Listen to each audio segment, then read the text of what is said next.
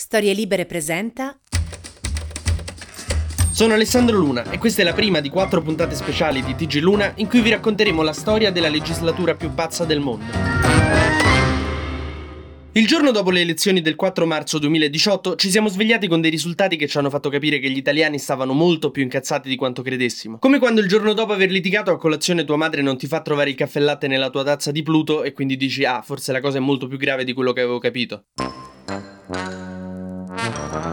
I 5 Stelle presero il 33%, che sono numeri che oggi si sognano, che secondo me ripensano a quelle percentuali con la stessa nostalgia con cui il vecchietto di Appa ripensava alla vita con la moglie. Il PD è un disastro, era ancora guidato da Renzi e meno male che guidava un partito e non una macchina, perché lo portò dal 40% delle europee a scendere al 18%. Ma la vera sorpresa di quelle elezioni fu la Lega di Salvini, che tutti ancora consideravano un partitino dal 4% con uno che urla in felpa, e che diventò invece un partito dal 17% con uno che urla in felpa.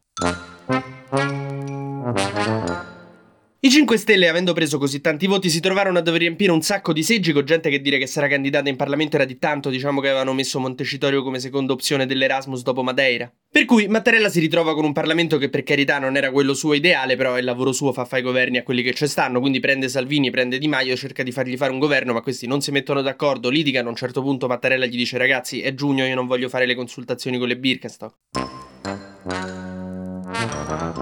Quindi Salvini e Di Maio si mettono d'accordo e trovano una figura terza che possa fare da mediatore tra loro due e trovano Giuseppe Conte, un uomo che ha preso la politica come il barbiere prende i capelli, cioè non è che ti dice la sua, in base a quello che tu gli dici li fa, dice come lo vuoi questo governo, di destra, di sinistra, corto ai lati. Il ruolo di Giuseppe Conte è quindi quello di mediare tra le cose che vogliono fare i 5 Stelle e le cose che vogliono fare i leghisti, in entrambi i casi spendere un sacco di soldi che dovremo pagare poi noi negli anni. La Lega vuole fare quota 100 per mandare prima in pensione gli anziani, mentre i 5 Stelle vogliono fare il reddito di cittadinanza. Salvini, il cui tema principale nella campagna elettorale era stata l'immigrazione, porta a casa una riforma identitaria che sono i decreti sicurezza con cui si alzano le multe alle ONG e si rende più difficile il percorso per richiedere asilo politico. Il governo va avanti serenamente per quasi un anno, poi succede quello che succede in tutte le più grandi band, cioè il frontman vuole andare solista.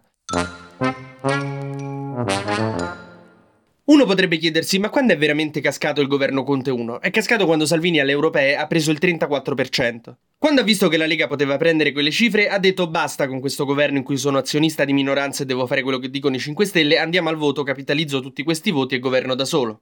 Ma qualcuno tramava alle sue spalle. Renzi, de base, ogni volta che c'è sta qualcuno che trama alle spalle di qualcuno è Renzi, imparate sta regola. Per cui, mentre Salvini dal famoso stabilimento di Milano Marittima dove è in vacanza, il papete, inizia a far capire che vorrebbe far cascare il governo, PD e 5 Stelle iniziano a farsi gli occhi dolci a far capire che potrebbero stare insieme, un po' come Totti che si porta l'amorosa due sedili dietro allo stadio. E in men che non si dica, parte il governo Conte 2, PD 5 Stelle. Ma questa è un'altra storia. TG Luna torna domani mattina, sempre tra le 12 e le 13, su storielibere.fm.